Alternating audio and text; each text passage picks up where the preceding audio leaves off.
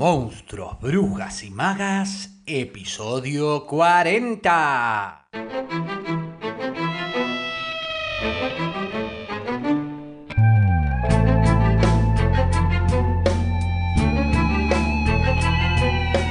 Llegamos a Cadáver Exquisito a través de las recomendaciones que nos hicieron en la cuenta de Instagram de la Crespo Estudio.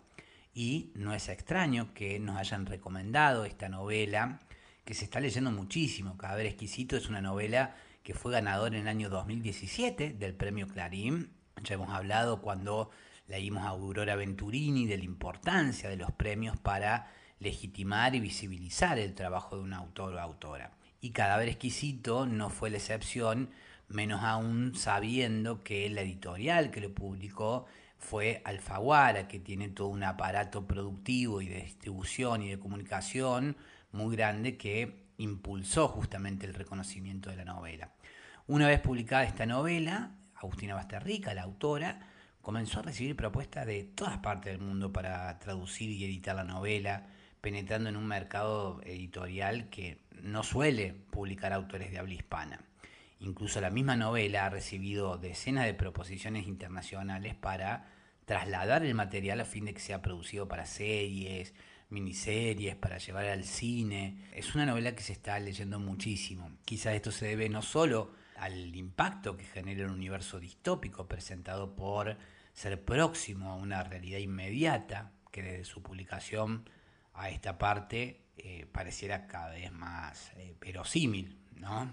Pensemos, un supuesto virus contraído por animales, ¿le suena? Bueno, no solamente por esto, sino que también porque la autora presenta el horror en esta novela y el terror de una sociedad aniquilada, vacía y presa de sus propias trampas de consumo, y lo hace de una manera descarnada, sí, pero a la vez límpida, fría, distante, sin caer en el sentimentalismo ni en la descripción abundante.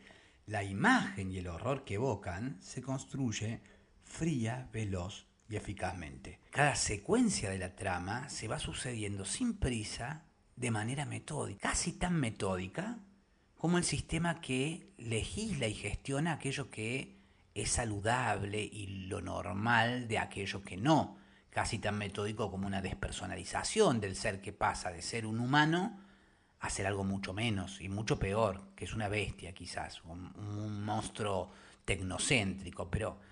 A ver, no nos adelantemos, eh, comencemos por la autora. ¿Quién es Agustina Bazterrica? Cuando Agustina Bazterrica recibe el premio Clarín en dos mil diecisiete, lo hace bajo el seudónimo de Hannibal Lecter, nada más a tono con el universo de Cadáver Exquisito.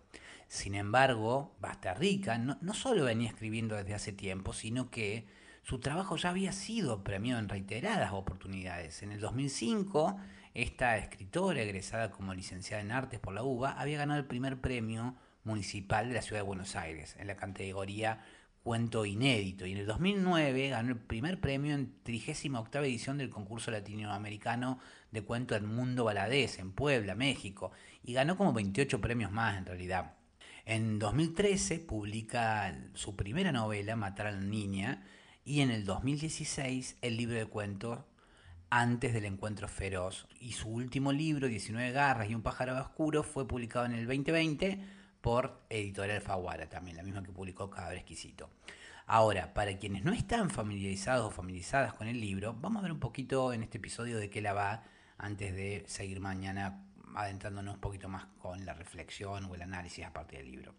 En el relato que plantea Bazterrica hay un supuesto virus que ha contaminado la carne animal, tornándola peligrosa para el consumo humano. Sin embargo, la sociedad sigue insaciable en su ánimo de comer carne y la industria sigue insaciable en su ánimo de seguir vendiendo. Entonces, el canibalismo se normaliza y se legaliza.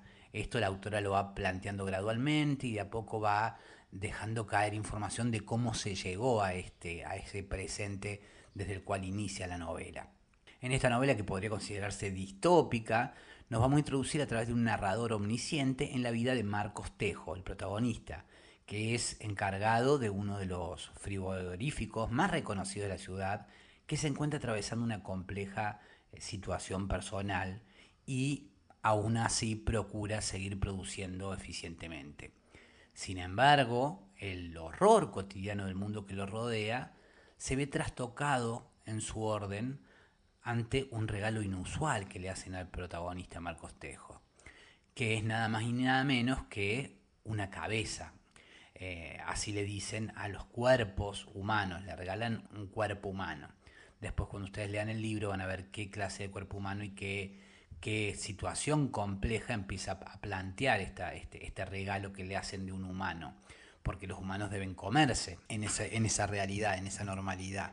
Están hechos para comer y están despersonalizados y no, no se crían, se crían en frigoríficos, eh, no poseen el habla, no poseen el lenguaje. Entonces le hacen este regalo para que el protagonista haga con ese regalo lo que quiera, y ahí se le empiezan a plantear distintos eh, conflictos que van a ir viendo a medida que lean. No quiero spoilear nada por eso. La secuencia de situaciones e imágenes que va hilvanando Agustina Bazterrica son tan aterradoras como pueden serlo la misma realidad de la industria de la carne animal en la actualidad. Sin embargo, las imágenes que ella va construyendo, si bien exhiben y describen el proceso en el cuerpo, en el cual el cuerpo vivo de los humanos pasa a convertirse en productos para ser comercializados, lo hace, como decíamos, de una manera muy cruda, distante y fría. Es decir, no se provoca en este relato, en esta descripción de esa, de esa maquinaria cruel, el efecto emocional que busca, por ejemplo, el gore. Más bien lo contrario, no hay emoción, o más bien cuando aparece la emoción queda relegada al lugar de lo secreto, de lo privado, de lo que no debe exponerse. La sensibilidad está, según lo, lo percibo yo, sedada en función de la productividad, hasta que no haya quizás punto de regreso y el golpe final se haga presente justamente al concluir la novela. Y esto mismo es quizás posible de intuir en el mismo trayecto del personaje principal que, como en relatos como Fahrenheit cuatro cinco uno de Ray Bradbury o mil novecientos ochenta y cuatro de Orwell, el protagonista se encuentra en el dilema moral de quien es cómplice y engranaje de ese mismo sistema al cual contribuye y a la vez del cual desconfía y pervierte esa, esa legalidad, esa nor- ese orden.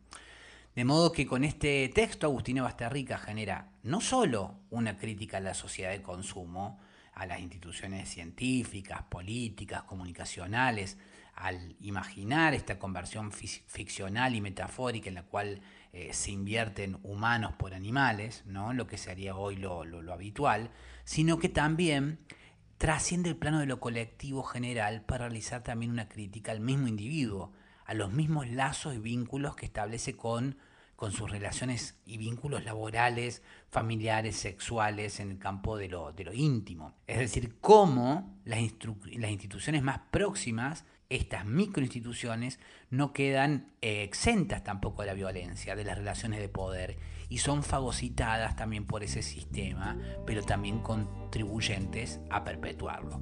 Pero sobre eso seguramente profundicemos mañana, porque aquí quedamos hoy en este episodio breve eh, a manera de acercamiento. Aquí queda este episodio número cuarenta, en donde deseo haberles aportado contenido que haya sido de su interés y haber sido buena compañía, y agradecerles porque ustedes han sido buena compañía para mí, y valoro mucho que me sigan acompañando para aprender, descubrir, redescubrir y, por qué no, encontrarnos en el camino de este alto viaje entre monstruos, brujas y magas. Gracias, como siempre, por sus valoraciones y suscripciones en Spotify, Apple Podcasts, iVoox, por sus comentarios a través de nuestras cuentas en Facebook, Instagram, YouTube, Twitter, LinkedIn. Mi nombre es Facundo Rubiño, coordinador y creador de la Crespo Estudio, y quien les desea que hagan un muy buen lunes. Será entonces hasta mañana martes, pebetas, pebetes, para seguir con más monstruos, brujas y magas a las siete treinta Argentina por tu plataforma de podcast favorita.